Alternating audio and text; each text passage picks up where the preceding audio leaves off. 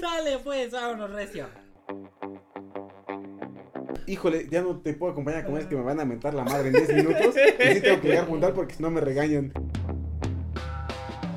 Quizás no lo podría haber demostrado, ¿no? Porque en Chalco, Ni, pues, ni llegado a la biblioteca, güey. Lo baleaban en la esquina. la cuchillaba. Ah, se ve que trae zapatos. ¿Me está diciendo que soy una prostituta de Brasil? ¿O qué? Yo, yo me prostituyo. Yo me prostituyo. A mí no me molesta. Me siento muy orgulloso de eso.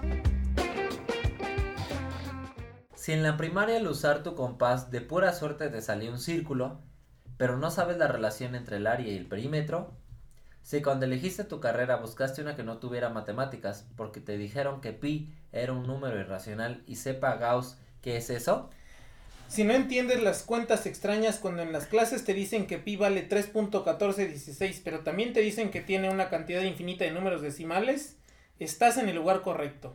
Si nunca has escuchado que el 14 de marzo se festeja el Día Internacional de las Matemáticas, porque en tu escuela nunca hacen convivio con tacos, en el día de Pi, yo, Christopher Tejeda, Yo, Miguel Serrano, y yo, Eduardo Sánchez, Festejaremos festejaremos por por, contradicción.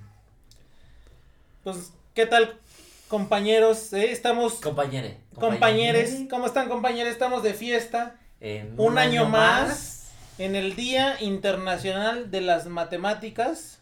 Que justo hoy, hoy se, se este, Este, hoy se este- festeja. Si ustedes se dieron cuenta de este pequeño detalle, se publicó este capítulo a la 1.59 Con dos segundos. de la tarde. O, o de la mañana, mejor para poderlo. productor nos dio así con cara de chingar a su madre. Programada. programada. Sí, programa, Este, ¿cómo están? Muy bien, no, pero qué chido, ¿no? Un año más aquí en Por Contradicción Podcast, en este especial de el Día de las Matemáticas, donde nuevamente les traemos unas historias cortitas, pero chidas de cosas interesantes de las mates, ¿no? Bueno, y la, y la otra cosa chida es que este año vamos a participar, bueno, eh, virtualmente ya saben que todo se puede, en este año también estamos participando en el Día Internacional de las Matemáticas organizados por la UAM Iztapalapa. Entonces ahí tendremos algunas participaciones, quienes nos siguen de ahí ya habrán visto algunas promociones, publicaciones en estos días. Entonces, pues es la magia de, de, de estas ediciones, Del ¿no? De- mundo de digital. poder- del mundo digital, de poder participar varias veces. Y pues Estar en todos lados y en ninguno al mismo es tiempo, correcto. ¿no? Y pues bueno, ¿algo más? Bueno, antes de que comencemos con el capítulo, los invitamos a qué? A que se suscriban. A que Eh, compartan, que comenten, les den me gusta si está en YouTube, nos sigan en Que le den Spotify. en la campanita. Activen si las notificaciones. del gremio por contradictio, pues, se vuelvan Patreons, nos donen estrellas en Facebook. Pero simplemente si no pueden, les agradecemos con escucharnos y compartirnos. Y ahora sí. Si, no, si nos están escuchando en. Digo, si nos donan en Patreon, pues ahí este, nos apoyan a, a crecer y a tener mejores. Mejor. Producción, mejor producción. Eso es, eso es lo que queremos en un Y hablando de eso, producción. el capítulo de esta semana, que es el segundo del mes de marzo, es gracias a Fausto. Este Gracias, capítulo es para Fausto. We love you, Fausto. Y, y también como estamos de fiesta, pues estamos tomando un traguito de mezcal que ya nos los trajo, bueno, aquí lo teníamos, ya lo hemos tomado va- varias veces, nos los trajo este una invitada, esta Oralia. Muchas gracias, otra vez, gracias, muchas gracias, Oralia. podemos brindar otra Claramente no somos alcohólicos, se puede percibir aquí en el video. Pero nos sirve para brindar. Entonces, hoy en especial lo vamos a tomar. Y pues, Y pues como el orden, el orden de los factores no altera el producto, vamos a empezar en orden con, conmigo. con Vale. este Como Chris. no altera el producto, pero me vale madre, vamos a hacerlo en orden. En dice. orden. ALB. Ok, esta primera parte yo le quiero llamar Matando hormigas con bombas atómicas. Ok. Seguramente alguna vez nos ha pasado a todos que nos piden que demostremos algún teorema y mm, queremos usar herramientas muy avanzadas para cosas muy sencillas, ¿no? Y los profes te dicen, güey, o sea, no te compliques el mundo, ¿no? Eso sale en tres pasos. Por eso a esa sección le llamé Matando hormigas con bombas atómicas. Pues bueno, si recordamos en nuestro primer episodio del podcast, hablamos del último teorema de Fermat. Un problema que fue planteado en el margen de un libro. El libro era Aritmética de Diofanto y supuestamente resuelto por un joven jurista llamado Fermat, que usaba las matemáticas como un simple pasatiempo.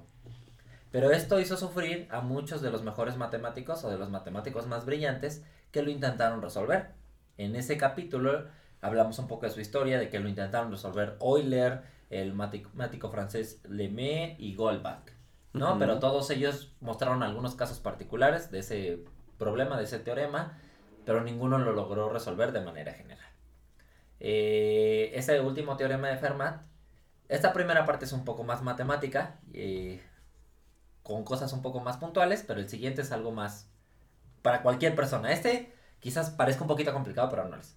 El problema nos dice que la ecuación de Pitágoras, x a la n más y a la n igual a z a la n, donde esa n es una potencia entera, no tiene soluciones enteras, o sea, no existen números x, y y z que la cumplan Para n mayor o igual a 3. para n mayor o igual que 3, ¿no? Entonces, en, en el cuadrado sí se cumple. Cuando la potencia n es igual a 2, sí hay soluciones. Son Por ejemplo, pitagóricas. 5, 4, 3, 3, 5, 3, 4 y 5, 3, 4, ¿no? 5. 3 al cuadrado más 4 al cuadrado da 5 al cuadrado. Pero si les cambiamos las potencias, o sea, un número al cubo más otro número al cubo que te dé otro número al cubo, enteros, nunca los vas a encontrar. Bueno, este problema finalmente fue resuelto por el matemático inglés Andrew Wiles en 1995, después de más de 300 años.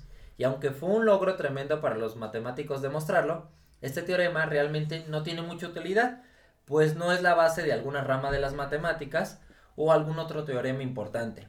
Simplemente se hizo famoso por su historia y los matemáticos que estuvieron involucrados, pero hasta ahí. Sin embargo, el día de hoy me gustaría mostrarles que aunque ese resultado es muy avanzado, puede servir para resolver algo muy básico y es un ejercicio muy bonito. Ok. Eh, este es un problema que generalmente se les deja a los alumnos de la carrera en matemáticas en sus primeros semestres, en los cursos de teoría de números o de álgebra básica. Y es el siguiente. Teorema. Demostrar que la raíz enésima de 2 es irracional. Para n mayor o igual que 3. 3. Si la, ¿Por qué? Igual-. Para 2, o sea, demostrar que la raíz cuadrada de 2 es irracional, generalmente siempre que usamos. Por contradicción. Por Por contradicción podcast.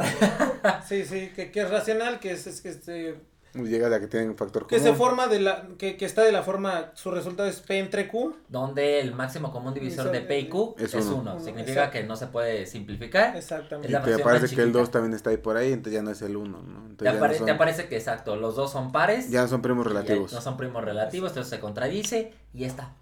Pero, ¿qué otra forma tenemos para demostrarlo eh, cuando es n es igual a 3? Porque eso aplica en el caso del cuadrado, ¿no? Pero cuando es el cubo, la cuarta, quinta, sexta potencia o u otras, cualquier otra. ¿Cómo le hacemos? Bueno, pues por ejemplo está el resultado que tiene que usarse después el teorema fundamental de la aritmética, que descomponemos esos factores, hacemos Mm. igual, ¿no? Que es supuestamente racional N, y ajá. los dos números enteros por el teorema fundamental se pueden descomponer, pero es la misma idea, ¿no? Al Ujú. final encuentras un factor y ya. Esa es una opción. Pero, no sé si sabían, también esa demostración la podemos, la podemos resolver o demostrar con el teorema, de de- con Fermat. el último teorema de Fermat. Ok. La demostración es muy bonita y está muy sencilla. ¿Qué hay que hacer? Suponer que es racional. Entonces tenemos que la raíz enésima del 2 es igual a P entre Q. Ajá. Aquí fíjense que no es necesario decir que, son primos relativos. No es necesario, simplemente esa es la fracción. Lo que vamos a hacer es elevar ambos lados a la potencia n. Entonces la raíz Se va a cancelar. se va a cancelar con el, la, ra- la raíz con la, con la potencia n. Y de ese lado únicamente nos va a quedar ¿quién? El 2. 2 Mientras igual a tanto, P a la lado- N entre Q a la N. a la n. Pero, por las, por las propiedades de los exponentes, eso sería lo mismo que quién? P. 2, el 2 igual a Q a- P a la n entre Q a la n. ¿Sí? güey. O sea, el, el exponente lo distribuye entre Sí, el numerador sí, y sí, el sí. denominador. Tarea quedaría P entre Q y todo eso a la N, pero entonces sí, ya. Como el que luego- Miguel, pero dicho por ti. Ajá. exacto. Exactamente. Oye, me saqué de dije, no es eso, dije, ¿no? Sí, no, perdón, perdón, perdón. Se me fue el pedo. Y luego el denominador, que es Q a la N, Se puede lo pasar, pasamos ¿no? del otro lado. Multiplicando. así. Y lo que nos va a quedar es Dos Q a la N. Q, más por Q a la N, Q a la N.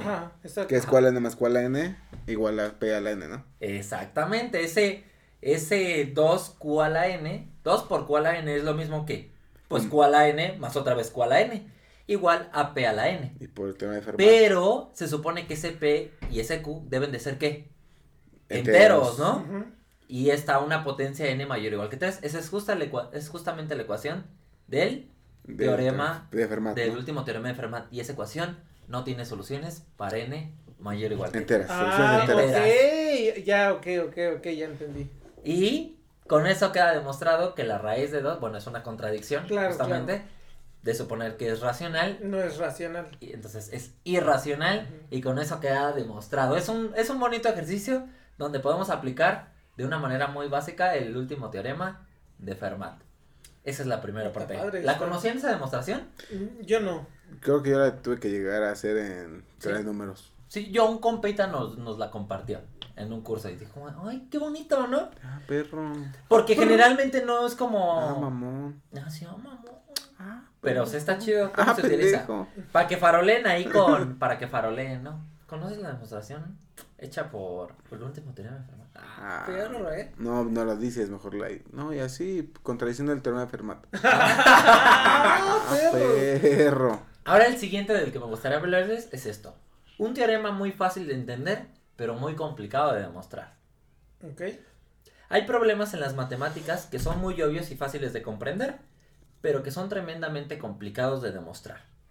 Un ejemplo de estos problemas es la conje- conjetura de Goldbach, que dice que todo número par mayor que 2 se puede escribir como la suma de dos primos. Fácil.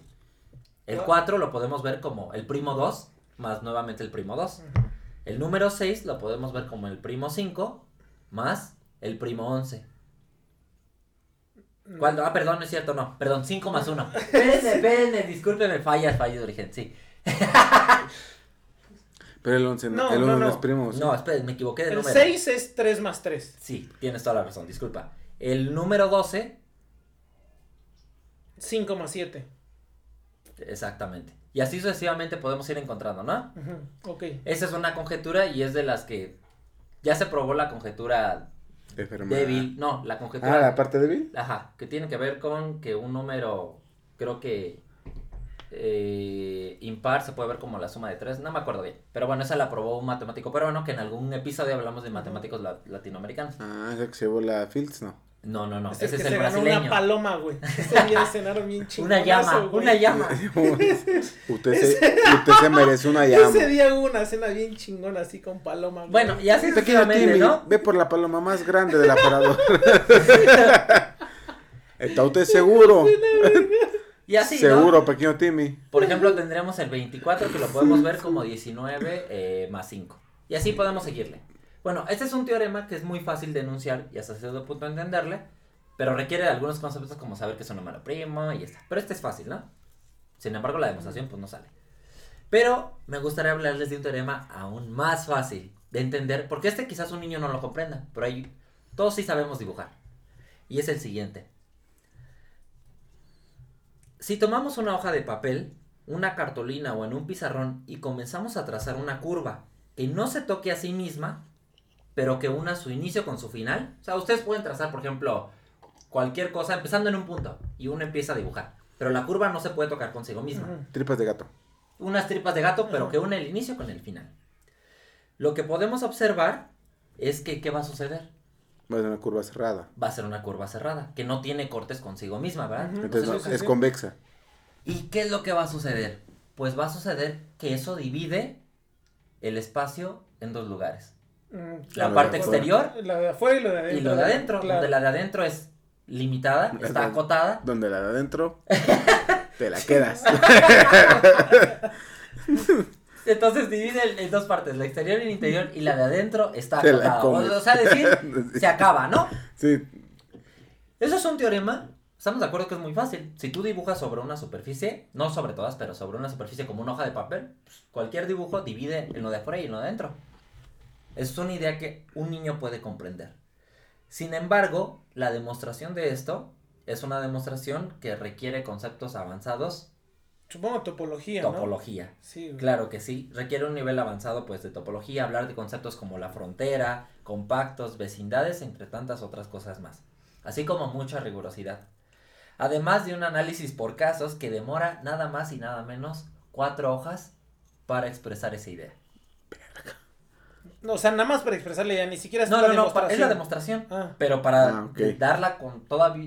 O sea, Tiene- Arial estructurada? 12 está Arial 12, ¿no? No, no, normal. Cuatro hojas Arial 12. Pero una demostración donde no hace, no una demostración de las que hacen los matemáticos así, todas feas, que ponen flechas y de la nada llegan los resultados, sino como bien, o sea, Sí, de claro, una demostración. Un paper, güey. Un, paper, paper, Ah. exactamente.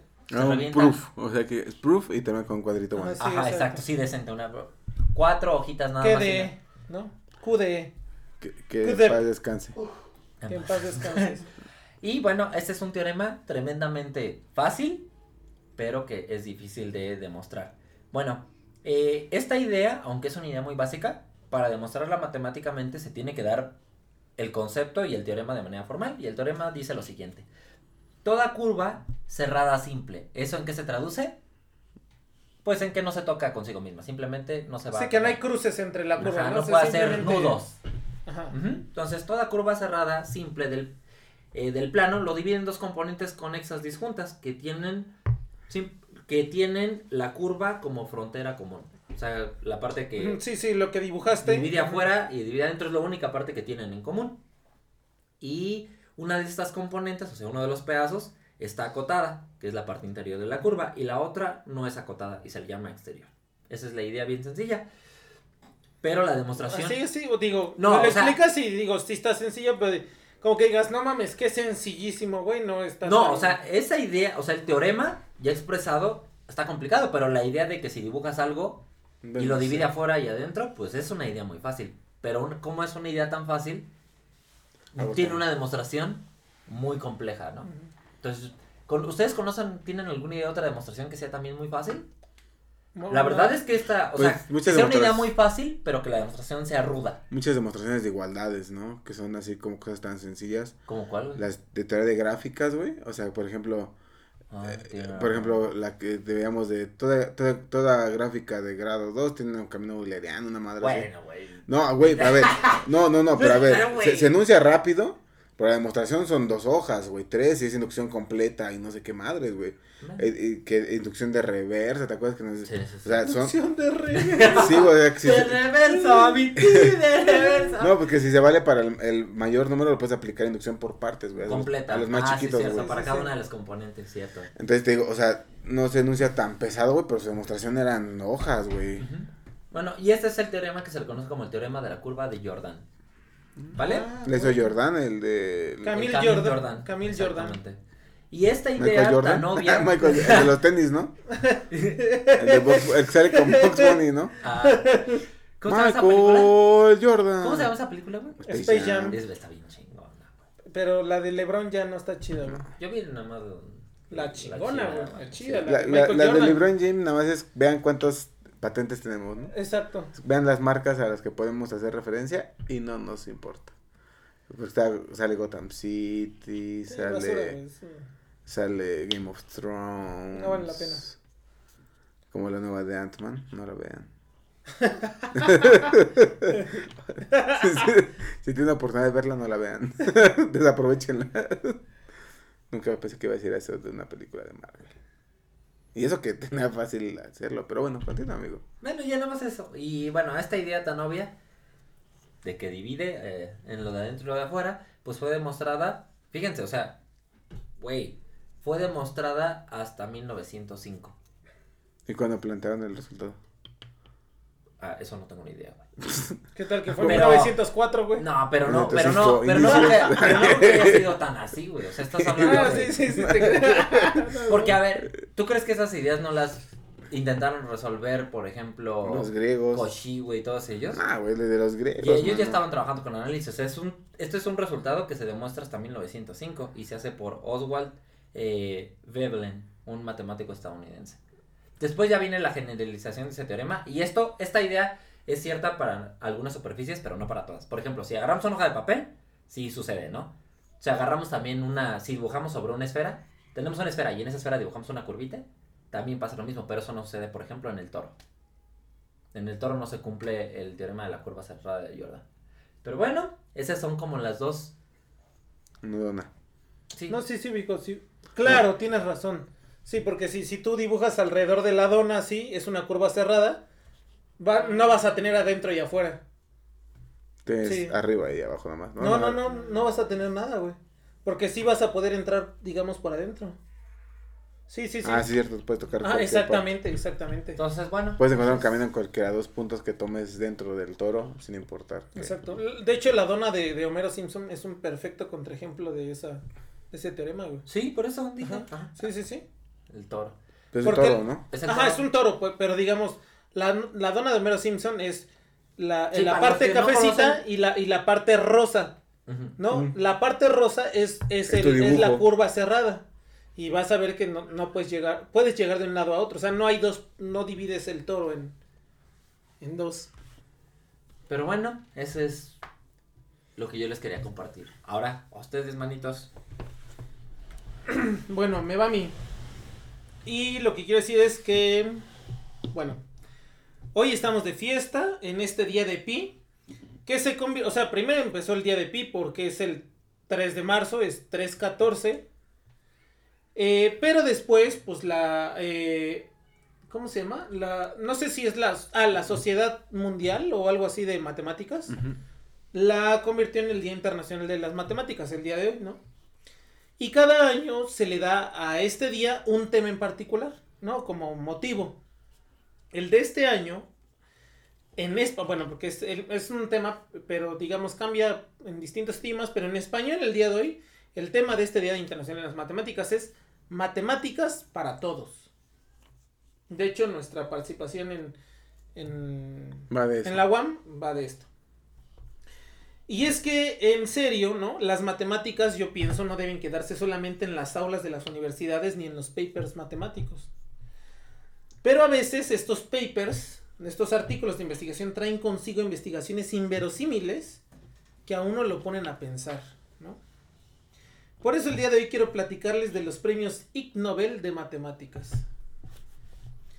¿Ustedes saben qué son los premios Ig Nobel? Sí. Creo que en alguna vez nos mencionaste sobre. Ah, sí, lo mencioné alguna vez en algún capítulo, güey. Pero de todos Pero modos. no, pero así. Pero no lo sabemos. Ah, Sí, lo mencioné en un capítulo. Yo sí no lo sé.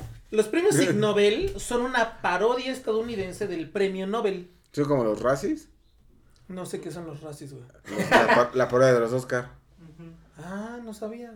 Tal vez sí, güey. Que tenían una sección de Bruce Willis. Pero ya la, ya la quitaron por Porque ya tiene demencia, güey, sí. Pobrecito. Ah, sí, es cierto. Ah, Sí, sí, viste la que- en un que- restaurante, que ¿no? está Con las avanzando, pinches ¿no? chanclas. Ese fue a Walter White, ¿no? En la serie de Breaking Bad. Walter White, no. No, pero que sí está avanzando, ¿no? Ya rápidamente su enfermedad. O sea, pero sí tiene demencia de Demencia, de veras, ya está diagnosticado, güey. Sí. También Chris Hemsworth. No sé quién Thor. es, güey. ¿Thor? No. Dice que tiene. eh, genéticamente el- tiene prope- es propenso a tener Alzheimer, ¿no? Mm, no. Entonces que. Por eso su esposa se mandó a maquillar con 80 años para que pudiera verla de esa edad. Y poder tener una cita con él de esa edad. ¿Qué pedo? Eso está medio bizarro, Sí, ¿no? está. Sí, no, pero es sí. que dice que pues, en Eso algún no es, no, punto. no es muy sano, güey. ¿no? Eso no. Eso. Que me llevan a un psicólogo, amigo. son, son millonarios, güey. pueden Sí, hacer claro, mil que puede ser lo cosas. que quieran. Pero bueno, como nosotros, güey, que tenemos vidas Ok, contadas. sí, es como esos sus premios. Los premios Ig Nobel son una parodia estadounidense del premio Nobel. Se entregan cada año a principios de octubre para reconocer los logros de 10 grupos de científicos que primero hacen reír a la gente y luego la hacen pensar. Estos premios están organizados por la revista de humor científico Annals of Improbable Research, AIR, ¿no? Así son Ajá. sus siglas, AIR. Los premios son presentados por una serie de colaboradores que incluyen auténticos premios Nobel. O sea, Ajá. el que gana el premio Ig Nobel, a veces, el premio Sí, lo recibe de, de manos de un premio Nobel.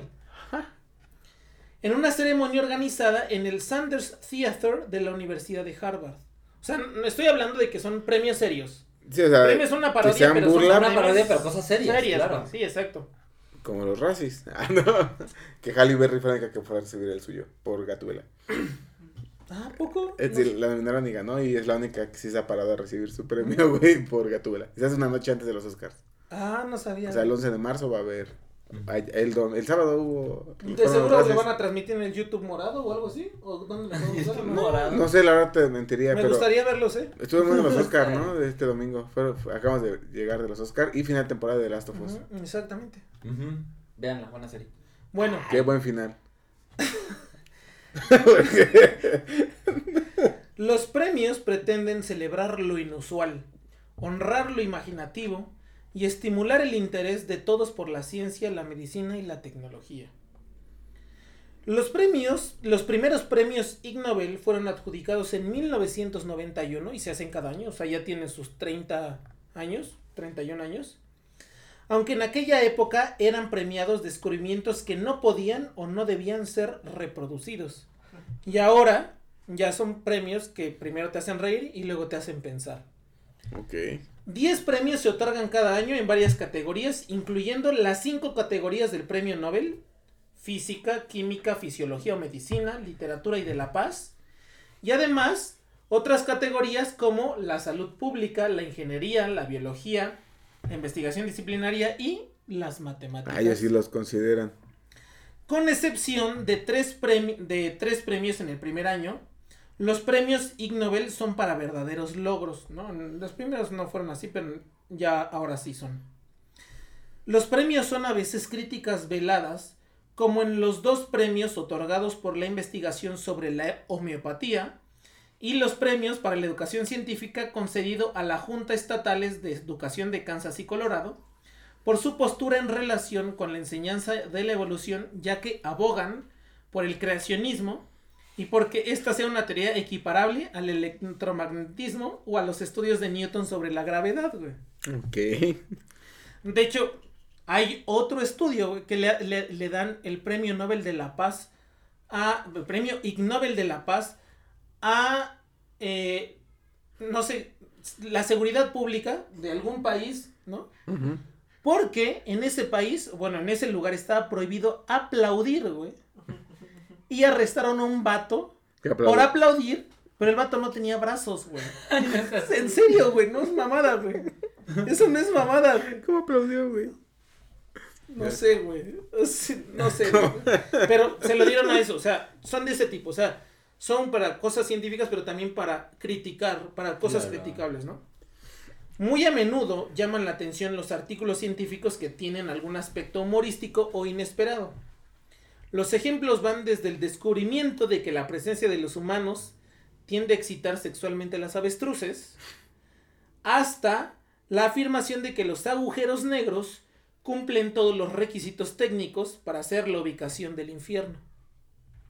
Pasando por una investigación sobre por qué se forma la pelusa en el ombligo. Y todo esto que le estoy diciendo son artículos de investigación Claro. de profesores de universidad publicados en revistas indexadas. Es donde investigaron de que los gatos son como agua. Exactamente. Bueno, líquido, ¿no? Que tienen Exactamente, que los- de líquidos, ¿no? Tiene De fluidos, güey. Yo, recuerdo un premio. Que adoptan el, el- la forma del molde que los a- agarra a los Ah, sí, gatitos, ¿no? Yo recuerdo uno que vi y era justamente de la barba. Que, que quedaron, le dieron el premio a uno por haber demostrado que la barba era una forma de protección del ser humano. Por eso crece. Pues, sí, güey. Necesito más protegido. yo. Por último, Desde déjenme decirles uso, que, o sea, como, todo esto, o sea, parece un chiste, y sí es cierto, pero el hecho de recibir un Ig Nobel nada tiene que ver con la capacidad investigadora o la excelencia científica. Ya que, por ejemplo, Andrei Wayne, ganador del Ig Nobel de Física en 2000 por su investigación of Flying Frog and, Levi- and Levitrons, que lo que hizo fue un artículo en donde decía que una rana podía flotar, güey. Y sí, cierto, güey. Hay fotos, güey, de una rana flotando con no sé cuántos Teslas o no sé cuántos ahí, pinches mamadas ahí. Este vato ganó en 2010 el Ah, premio. Nobel de Física, güey. Por flotar una rana también. Eh, por sus trabajos sobre el grafeno, güey. ¡Hala! Sí, sí.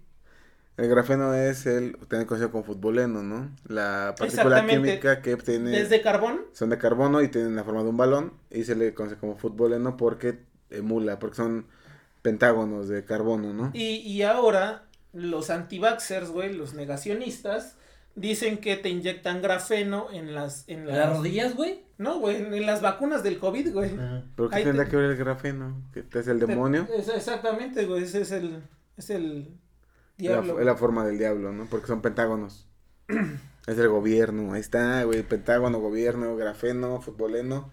Por eso les gusta el fútbol. 5G, güey. Ah, 5G, güey. exactamente, güey, sí. sí. 5G, Qatar, Completamente, güey, completamente, güey. Qatar, la intensidad de fútbol. Ahora sí, vamos a los premios Ig Nobel de Matemáticas que ha habido en la historia. El primer Ig Nobel de Matemáticas fue otorgado en 1993 al ingeniero con una maestría en teología Robert Faith de Greenville, Carolina del Sur. Visionario y fiel creyente de la estadística. De ahí era Michael Jordan. De ahí es Michael Jordan. Por- sí lo presentan en los Space Jams. ¿Y por qué? Les voy a decir. Porque este, este, este ingeniero calculó la probabilidad exacta de que Mikhail Gorbachev sea el anticristo, güey. En su libro, Gorbachev, ah, Gor- Gorbachev has the real antichrist come, ¿no? Es un libro en el que, que se pregunta, ¿Gorbachev es el verdadero anticristo que viene? Y llega a la conclusión de, la que, de que la probabilidad de que Gorbachev sea el anticristo es de 14 sobre 16, güey. Ah, Ah, mucha, casi güey, 90. Casi 90, ¿no? No, es un libro, lo pueden comprar en Amazon, güey. O sea, se puede comprar en Amazon ese libro, güey. Ganó... O sea, es una investigación seria, güey. Así con. Sí, con lujo de o sea, detalle. claro, o sea, llega, llega a... Sí, es que sí son. Sí, pues ahí está la parte seria. sí, güey. sí, sí, güey. o sea, es- Pero pues está muy crazy. Pues mira, está, está chido porque ellos saben que lo que están haciendo es una investigación sí profunda y todo y no se dan la de O estoy develando el hilo negro y aquí conocemos gente que cree que está su investigación vale un chingo y es de juguete y creo que es más seria incluso lo que están haciendo ellos, ¿no? No, o sea, una de las cosas que decía este cuate, porque me puse a leer así como algunos artículos, fue que si ustedes recuerdan, bueno, igual no recordamos porque éramos chiquitos, pero si ahorita buscamos Gorbachev en el internet, Gorbachev era un vato así pelón, gordito, que tenía una, un lunar rojo aquí en la frente. Y entonces él, ese lunar rojo en la frente, este vato decía, es que yo siempre que lo vi, yo vi que esa era la marca del diablo y del dragón y sabe qué. Y entonces gracias a su obsesión y porque era religioso y tenía su maestría en teología, se dedicó a investigar y llegó a la conclusión de que la Pero no probabilidad se dejó llevar por la fe, güey. O sea, la fe influyó, pero dijo. Eso es Es una probabilidad, güey. probabilidad. O sea, eso habla muy bien. Una probabilidad de 14 entre 16, güey. O sea, es casi uno, güey.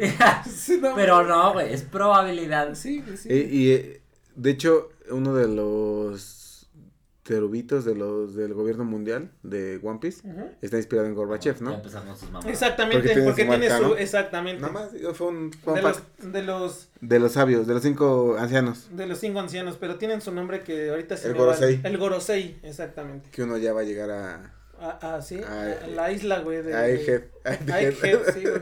Nada más, como otro fun fact. Después Bueno. de. Bueno. En 1994, el Ig Nobel de Matemáticas se le concedió, o se le otorgó, a la Iglesia Bautista del sur de Alabama.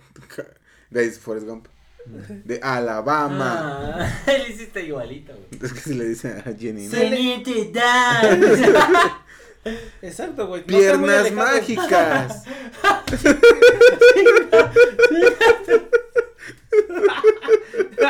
Sí le dice así, ¿no? Sí, sí, sí. Ese día el teniente Dan hizo las paces con Dios. Se le, pues, se le dio el Ig Nobel a la Iglesia Bautista del sur de Alabama, medidores matemáticos de la moralidad, Ah, por sus estimaciones, condado por condado, acerca de cuántos ciudadanos de Alabama, aproximadamente el 46%, irán al infierno si no se arrepienten antes. ¿no? Este cálculo fue posible gracias a sus estudios que ellos mismos patrocinaron. eh, Sí. Estudios demográficos, güey. O sea, son el. ¿Dónde? eh, Mi hijo es negro. No, güey, es que, es que sí es cierto, o sea, ellos iban casa por casa, condado por condado, ellos financian todo esto y hacían ciertas encuestas.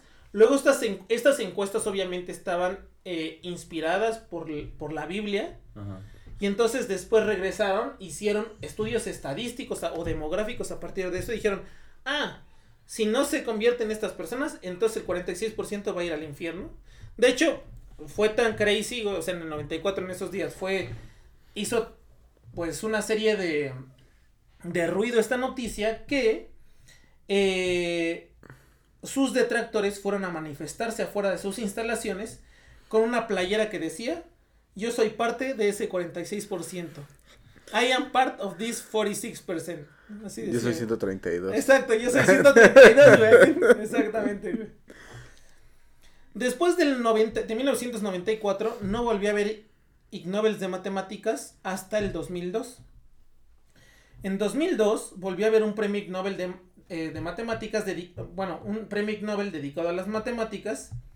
Y en esta ocasión se galardonó a los investigadores indios Sri Kumar y Nirmalan. Si mis jefes me están escuchando que son indios, disculpen mi, mi pronunciación. Sri Kumar y Nirmalan por su reporte analítico Estimation of the Total Surface Area in Indian Elephants, Elephas Maximus Indicus, que significa estimación del total del área en India medida en elefantes indios. O sea, es decir, ¿cuántos elefantes indios caben? caben en todo el área de India, güey? ¿Pero en el área o en...? En, En todo el país, India. güey. En todo el país. Es una estimación. Esto es un modelo matemático, güey. Entonces estarías considerando Y además no desde solo, arriba, ¿no? no solo cualquier, o sea, como... Ah, Sí, güey, porque, o sea, el estás considerando el área, no su volumen. Entonces sería como, desde O sea- arriba, aquí es... O sea, esos vatos, lo- o sea, básicamente lo que hicieron. Sí, ¿no? El metros cuadrados. Ajá, o sea, ¿Cuántos metros cuadrados son en, de el- en elefante el caben, elefantes? o sea, de su Exacto. parte de arriba, ¿no? Caben porque... Sí, o sea, Sí, es lo pues, de cubre, elefante. güey. No sé exactamente, pero lo que sí puedo decirles es que sin este colmillos. artículo está, está en Springer, güey. Ay, no es eso. Este artículo está No. publicado en Springer, o sea, ustedes lo buscan y lo pueden buscar. Pero no como dice güey, con colmillos o sin colmillos, güey. No mames, eso es una cuestión importante. Sí, ahí, ahí de seguro deben de decir toda esta... Este... La, la, de, la discrepa, la... O sea, deben de eh, establecer bien del- sus del hipótesis, ¿no? Y todo ¿no? eso, sí, exacto. La descripción del Además elefante. te digo, no solo cualquier elefante, sino un particular tipo de elefante Elefantes que es el. Elephas maximus indicus, ¿no? Ese, ese- esa especie de elefante en particular. Y otra vez, o sea, es un artículo que lo pueden consultar en India, en, digo, en India, en, También en India. También en India, güey, sí es cierto. Son vatos de, de la- no sé, me acuerdo de qué universidad, pero de, de la departamento de veterinaria. En India, en Sí, México, en donde sea. donde sea, o sea, pueden consultarlo en el mundo. Y lo que No hicieron pasa nada. Y este artículo fue hecho para suscitar una reflexión sobre la caza desmesurada de los elefantes, porque ellos decían, empiezan, a contar, bueno, yo empecé a leer el artículo, no lo terminé de leer, después los detalles matemáticos no, pero al menos la motivación, era que decían, mira, tal templo de la India tiene tantos elefantes, tal templo de la India tiene tantos elefantes, y entonces la caza de los elefantes hace que estas poblaciones se reduzcan. Entonces, imagínense qué tanto se ha reducido que si nosotros calculamos el área del India en este tipo de elefantes, este es el número de elefantes que necesitáramos y este es el número de elefantes que teníamos. En realidad, al final de cuentas, es una reflexión sobre la caza ilegal de elefantes. Que bueno, si tuvieran la cantidad de elefantes que necesitan, sería un problema para los También indios. sería un, O sea, porque imagínate para el mundo, güey. dónde se ponen. Imagi- sí, para el mundo, güey. O ¿Dónde sea, sería una invasión de elefantes, güey. Imagínate. Imagínate, Sí, y ya después... El eh, ecosistema, desbalance. sí, ya luego... No, y luego que pesan, Sí. pues desbalance más rápido, ¿no? Sí, no. En el 2010, en- después eso fue en el 2002. Después en el 2006, los australianos, el fotógrafo Nick Svensson y el físico Pierre Barnes de la Organización de Investigación Científica de Australia ganaron el premio Ig Nobel de Matemáticas por calcular mediante modelaje matemático el número de fotografías que hay que tomar a un grupo para asegurar que todos los que posan aparezcan con los ojos abiertos en la imagen. Está chingón ese, güey. Ese está muy chingón. Güey, y déjame Es que decirles. Es que no déjame decirles el spoiler, güey. Si tienes mala luz, más o menos hay que tomar 30 fotos para que te aparezcan con, las, con los ojos Bueno, pero abiertos, ¿de güey. cuántos? ¿Cuántos de tu grupo? N, de N. Pero este es para todo N. Para todo N, güey, sí. Ah, es que dijiste dependiendo de, ¿verdad? No, güey, no, no hay que tomar. No, yo dije que, que depende cuántas, pero es que si tienes dos o sea, personas... si tengo 200 personas, güey, y, no. y si tienes 200 personas, una, una, una cámara que agarre a todas las 200 personas al mismo tiempo, güey. O sea, una va, siendo va- 30. va a aparecer Es graduación un de modelo, la... ma- o sea, es un modelo matemático, güey. Va a, ser pa- pa- va a aparecer graduación de Derecho de la UNAM. Todas las islas, güey. Que tienes que buscar con lupa.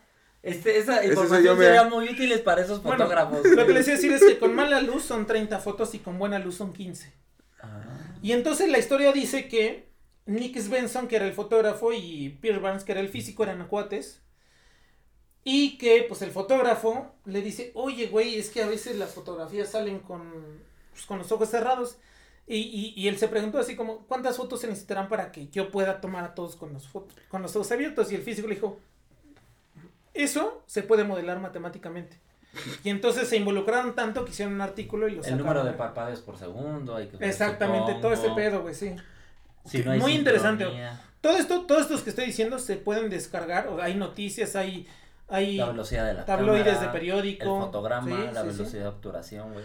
Que, que hecho ya nada más están, a- por eso con mala luz y con buena luz. Sí. Pero eso, todo esto converge a, señor Búho, ¿cuántas chupas se necesitan para llegar al chiclocentro Exactamente. chicloso de una De Pop, una ¿no? Pop, güey, exactamente. Seguro en el 2000 algo alguien se, lo va a ganar, seguro güey. se puede modelar, Sí, güey. claro, claro, güey. sí, claro. ¿Qué tan densa es Vamos- la saliva, Vamos güey? por el Ig Nobel. Vamos. Por contradicción. El Ig- por contradicción Ig Nobel, güey, a huevo. Eh, en 2009, No. How many BJ are needed? Para una paleta. Sigue adelante. Ok. sí, sigo adelante. En 2009, el galardón fue otorgado a Gideon Gono. Que Gideon Gono es el o fue el responsable de la hiperinflación en Zimbabue. Ok. Que fue un gobernador del Zimbabwe Reserve Bank, del Banco Central de Zimbabue. Y se lo ganó por darle a la gente un sencillo y cotidiano método para lidiar con un gran rango de números, de los más pequeños a los más grandes, al hacer que el Banco de Zimbabue emitiera billetes que van desde el céntimo, un centavo, hasta 100 billones de dólares. O sea, imagínate tener un billete de un centavo y tener un billete de 100 billones de dólares. O sea, 100, bi- Billones. 100 billones de dólares es un 1 con 3, 6, 9, 12, 13, 14 ceros, güey. O sea, tenía, ¿Cuántos pedos? pues tenía un ¿Cuántos chingo pesos? de billetes, ¿no?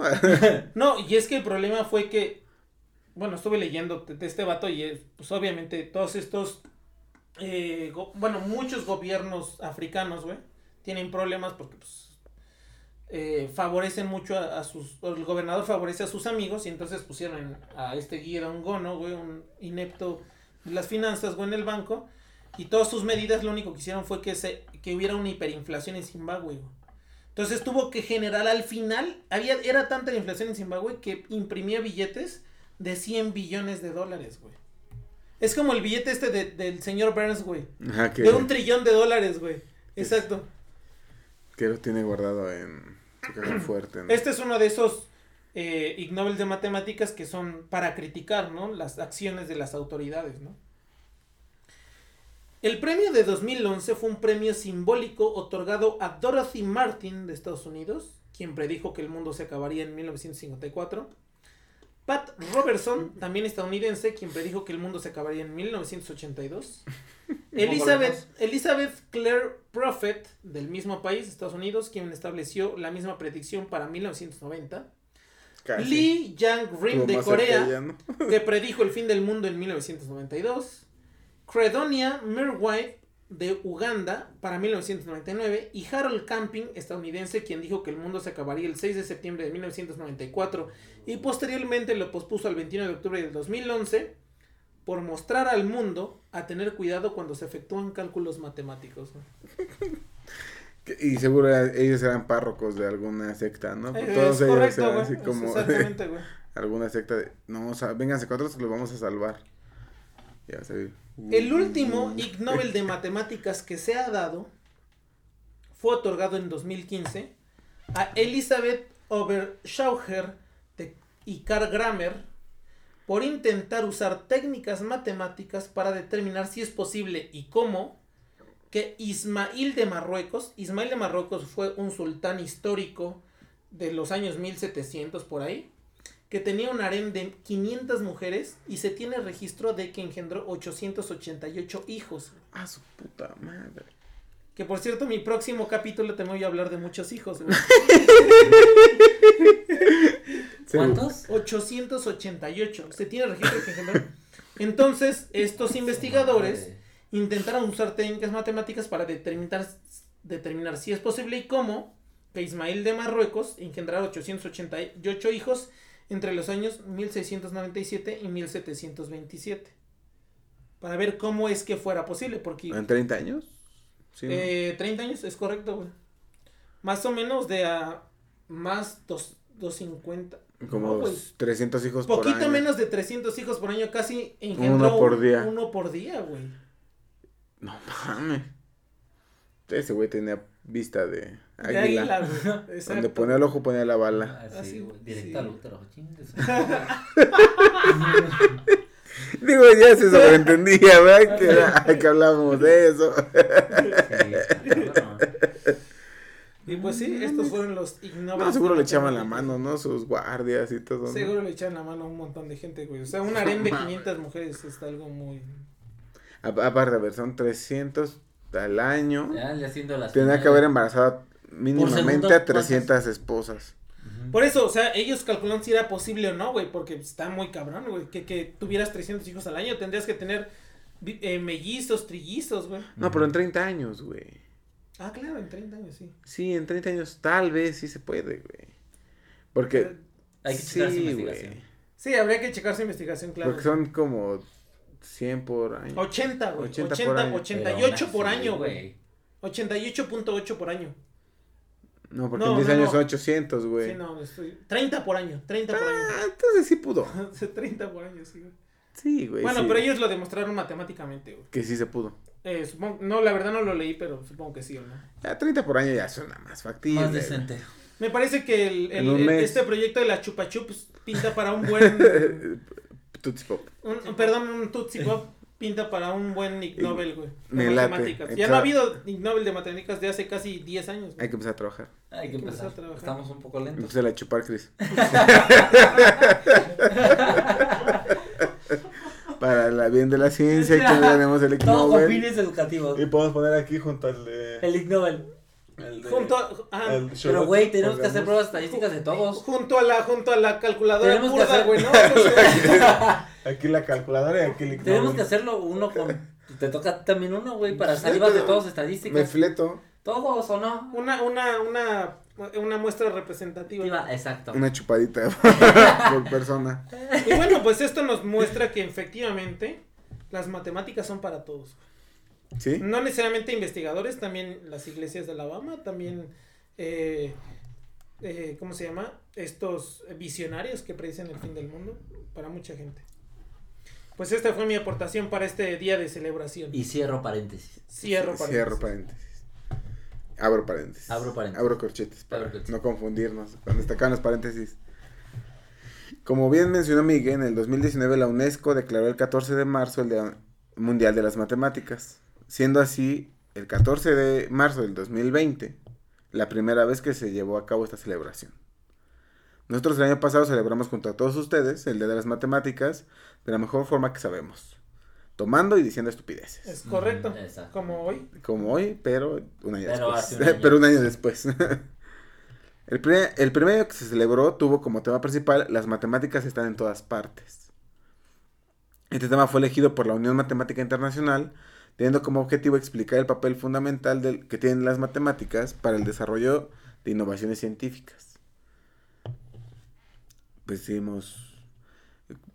A ver, déjame dar cuentas. Sí, el capítulo pasado Ok. justo nuestra invitada nos contaba eh, su perspectiva de las matemáticas en todo el mundo, ¿no? En toda la historia y en, eh, pues, cómo ella visualizaba que las matemáticas eran una herramienta para Un usarlo en recurso, todos lados, ¿no? recurso.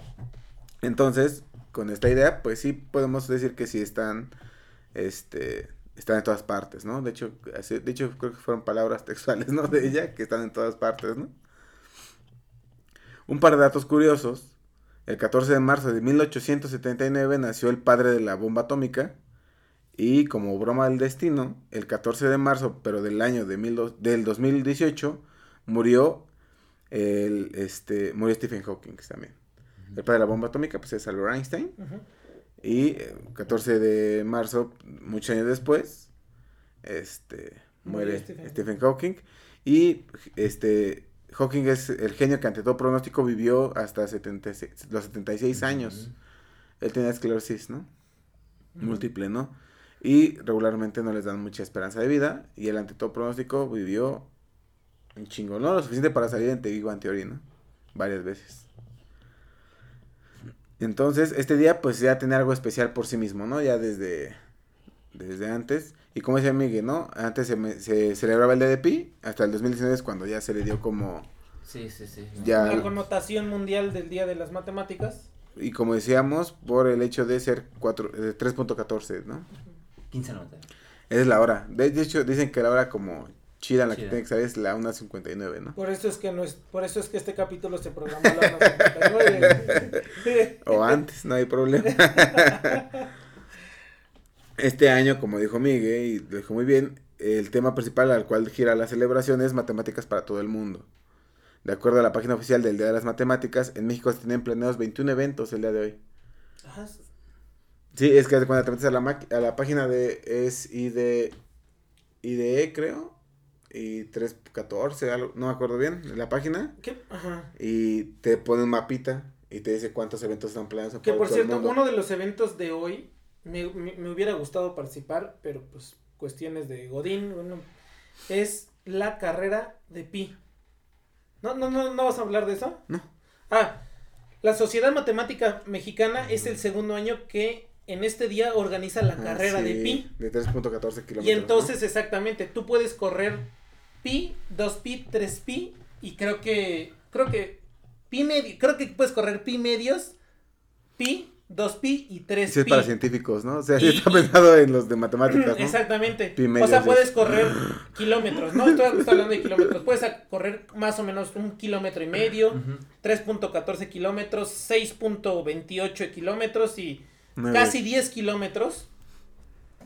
Eh, y yo quería correr esa carrera. De hecho, hoy se está llevando a cabo en ahí en CEU, en, en Pero, pues. el universitario, pero pues ahorita tengo que estar más o menos, estoy bilocado, de hecho ahorita estoy en mi, en mi oficina, güey. Y aquí estoy grabando. aquí grabando, güey, así al mismo tiempo, güey. De hecho, sí, hizo, Sí, me hubiera gustado participar en eso, pero pues no, no pude. No se pudo. Entonces, te digo, hay 21 eventos planeados el día de hoy en México, 22 si contamos el de nosotros. Eh, De hecho, si se meten, sí parece Guam, Iztapalapa, Edificio AT, o sea, sí está ahí Ajá, sí, sí, sí. en la página oficial de... De hecho, ahorita estamos en tres lugares. Bueno, yo estoy Estamos en en tres tres lugares, lugares. yo también, tiempo, también trabajando. Chris, trabajando en este podcast y en, en la Guam Iztapalapa. Ah, no mames. Somos Dios. Ches. Omnipresenciales. Sí, sí, sí. Perfecto. Nos trilocamos. De acuerdo a Blanca Margarita Parra, maestra de la UNAM, todo el mundo necesita las matemáticas en todos los aspectos de su vida. No es solo para temas profesionales especializados. No es solo para aquellos que tienen el supuesto don. Es para todos, todos los días. Es correcto. De acuerdísimo. Esto, si ustedes se meten a la página del Día Internacional de Matemáticas, están palabras citadas de Margarita Parra. Ahí en este, obviamente en inglés. eh, está bonita esa página y se los ponemos en el show, ¿no? Ah, no. Eh, y es que sin pensarlo, todos usamos las matemáticas de manera constante. Desde contar nuestro cambio, como bien decía Andrea el episodio pasado, al tomar el camión, hasta saber cuánta harina necesitamos para preparar unos hot cakes. O sea, si es de nuestro uso, lo interiorizamos demasiado, ya damos por hecho el uso de las matemáticas, pero lo ocupamos de, de formas muy, este, Te piden dos pesos para darte 10 de cambio, güey. exacto, lo ocupamos de muy... Estás haciendo una ecuación, resolviendo una ecuación de primer grado, güey. Exacto. Dos, da, sí, ¿no? O sea, sí da, sí da. Así que hoy en el marco de la Internacional de las Matemáticas, les contaré unos datos curiosos sobre las matemáticas que me parece interesante compartir. No son tantísimos datos, pero unos cuantitos. Cinco horas más tarde. Una eternidad más tarde. Hasta el siglo XVI se considera que las multiplicaciones eran muy difíciles. Ok. Por eso solamente se enseñaban en la universidad. Ok, ok. Eso Sí, güey. está. Está cagado. Está cagado, güey, sí. Y ahora los morritos. ¿Cuánto es 5 por 37, cabrón. 5 por 37. ¿no? La pinche mano mojada. ¿no? ¿Cuántas? 2 por 1, 2. 2 por 1. 2. Vamos a prenderle a tu hermano cuánto es que va a la universidad. 2 por 1. 2. Perdón, hijo, perdón. Mamá, no te, mojes, no te mojes tu manita. Otra vez. Otra vez. Todo converge, ¿ah? ¿eh? Mamá, Una playa que diga, mamá, no te mojes la mano. Como Pepe Putazo. Sí, que. Miguel te va con Pepe... ¿Cómo se llama? Pepe Pestañas, güey. No mames. Pepe putazo. Pepe, Pe- no mames. Pepe Pestañas. Quemadón de pestañas. Pero sí, güey. Del siglo XVI. Claro. Los números negativos se comenzaron a utilizar en el siglo VII en la India para expresar deudas. Ah, no mames, güey. sí, güey. Ah, qué chingón. Porque incluso, si no mal recuerdo, los griegos no lo usaban porque decían No. que no tenían sentido físico, güey. Para ellos no tenía sentido físico y entonces... O sea, los, Los grie- dejaban. los griegos no bebían, ¿no? Ajá. No bebían. Pero, pero ahorita que lo dices, yo no lo había pensado así, pero sí es cierto, güey. Yo luego veo eh, información del buro de crédito de gente que tiene sobregiradas sus tarjetas, güey. Ajá, menos. Y se puede, y se puede pensar como un número negativo, güey. Sí, es cuando, bueno, yo cuando doy clases justamente para expresar cómo se hacen las operaciones en enteros es como de, a ver, tú tienes un ta- una tarjeta de crédito y tienes menos 200 pesos. Y ¿Qué las sobregiras. Ay, Que te ay. gastaste 200 varos, ¿no? ¿Y qué tal si te llegan 400? ¿Cuánto tienes? Ah, pues 200 para pagar y te quedaron 200. ¿no? Entonces sí, pero tiene sentido, mucho sentido para las deudas. Sí, y fue hasta el, bueno, fue en el siglo VII cuando la India lo empezó a usar para justo hablar de las deudas. Fue hasta el siglo XVIII que se aceptaron universalmente los números negativos. O sea, se lee 11 siglos. 11 siglos, güey. 11 siglos O después, sea, güey. 1100 años después, no mames. Eh, el estudiante de posgrado George Datsin llegó tarde a clase de estadística en Berkeley el, el día de 1939 y copió los problemas de la pizarra. Entregó las respuestas pocos días después disculpándose porque eran muy complejos para resolverlo. Los deberes eran en realidad dos teoremas sin probar muy conocidos. Eh, la historia de Datsin se hizo famosa e inspiró la este, una escena en la película de este, Una mente indomable. Ajá, sí, sí, sí. Pero sí es real esa escena. en Pero sí, que- eso, eso sí lo sabía, porque además creo que esos dos teoremas eran algunos de los, de los problemas que propuso Hilbert en 1900, güey. Sí. O sea, de estos problemas que dijo abiertos, y creo que alguno de esos eran... Pues él resolvió eran los dos. esos, güey, así como que, profe, no hice la tarea, perdóneme, quiten. Recién Aquí lo están hice, las güey, tareas. como, "No mames, güey, sí, esos eran problemas abiertos. Como si llegas tarde está la P igual a NP, ¿no? Y tú, verga, y ya te la pasas tres días, lo resuelves y dices, aquí está mi tarea. No mames, te, te gastas un millón de dólares. el, ma- el matemático griego Eratóstenes logró calcular el diámetro de la Tierra solo utilizando un par de palos de madera. Sí, es verdad. Obviamente puse lo de madera porque sea un par de palos, dije, 10 Eh, diez exacto, minutos. pues. un par de palos, pues 10 minutos rápido, ¿no? Exacto, güey, sí, cinco minutos, cinco y cachito es el...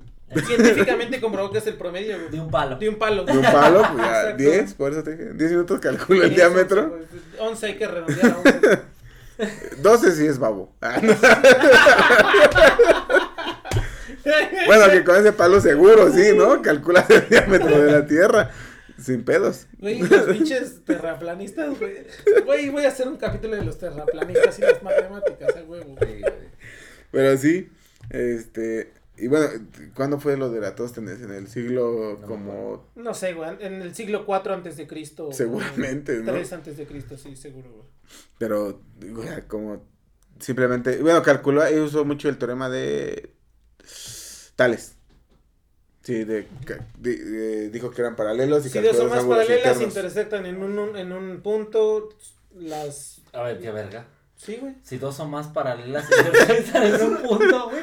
No, o sea, si, si dos o más paralelas intersectan en un Otra punto recta. a, Otra A dos recta. rectas, Ah, güey. Ah, ah, Dos rectas. ah, ah. los Ah. segmentos proporcionales. Ah, los ya, ahora segmentos sí te creo, sí son proporcionales. Pero es que es como lo estabas diciendo, dije, no mames, si Y ya como, y como calculó el...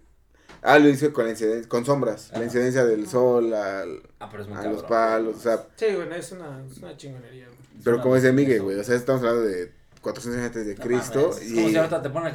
Yo no sé hacerlo, güey. No, no, no, yo tampoco, güey. Ahorita lo googleo, güey. Pero sí, sí está, esa historia está muy interesante, Sí. la de Eratóstenes. Y finalmente, aunque es imposible do- doblar una hoja de papel más de siete veces, si llegásemos a doblarla El número máximo. 10 ¿eh? veces, eh, tendrá el grosor de un libro. de uno de los libros más gruesos que puedes encontrar en la biblioteca. Si doblas 10 veces tu hoja de papel, de grosor de 1.4 milímetros más o menos es, ¿no? Lo que tienen... No, de punto 14 milímetros, ¿no? Creo que son las hojas. Ujú, algo así. Bueno, una hoja de papel común, si la lo- logras doblar 10 veces, tendrá el grosor de un libro. Que sí se ha logrado con una, una hoja cuadrada, pero como así con máquinas, casi casi, para que la doble 10 veces, porque una madre Y así. con la presión que tiene que ejercerle, güey. Y si la lograras doblar 22 veces, superaría el tamaño de la Torre Eiffel. No mames. Y si hubiera forma humana y física de doblarla 50 veces, podríamos llegar al Sol. Sí. Es que es 2 elevado a la... Claro, a la, a la N, claro. Sí, sí, sí, por supuesto, güey. ¿Por qué? Porque primero la doblas y tiene el grosor, ¿no? Sí. Doble. Doble, güey. Y luego eso se vuelve el 4. Cuádruple. Y luego Entonces, el- 8. Ajá. Y así sucesivamente. Entonces sí. Entonces sí, si lo llegases, si lo pudieses doblar 50 veces, llegarías Pero al Sol. eso si tuviera el grosor de un centímetro. Creo. No, un milímetro, güey. ¿Un milímetro? Sí, lo estuve revisando. ¿Sí? No, un milímetro se me hace muy Muy- grueso para una hoja, güey. No, pues, el grosor de una hoja de papel. Sí, O sea, si una hoja de papel común la doblara 50 veces, podrás llegar al. Sol. Según San Google. Es que el cielo, ¿no? Y pues esos son los, este, los fun facts que les quería Muy compartir. coquetos, muy bonitos. Y pues creo que eso nos hace pensar, ¿no? Que las matemáticas pues, son para todos, ¿no? Hasta para contar curiosidades y chistecillos, ¿no? No, y, o sea, y, y, y que verdaderamente. ¿Cuántas dobladas se necesitan para alcanzar a Bravo? No, ni doblada, mano. No y verdaderamente, o sea, una cosa que hemos visto es. Las matemáticas intersectan a cualquier persona en cualquier momento, en Ajá. cualquier contexto, güey. es correcto. Pues que sigan todos nuestros escuchas celebrando este Día Internacional de las Matemáticas. ¿Alguna película? Ahí guáchanla, diviértanse. Hay muchas películas de matemáticas. Si no, Vean si- nuestro capítulo de las películas para celebrar este día. O vean por comparación podcast para celebrar este día. Y Pues, pues, nos vemos el próximo próximo. año en otra celebración de el de las viejos. matemáticas. Y si están viendo este capítulo tempranito y también empieza el evento de la UAM, pues si están ahí en la UAM, pues corran a ver los eventos que va a haber. Y si no, pues aquí nos vemos todos. la próxima semana. Próximo Nos martes. vemos. Nos Cuídense. vemos.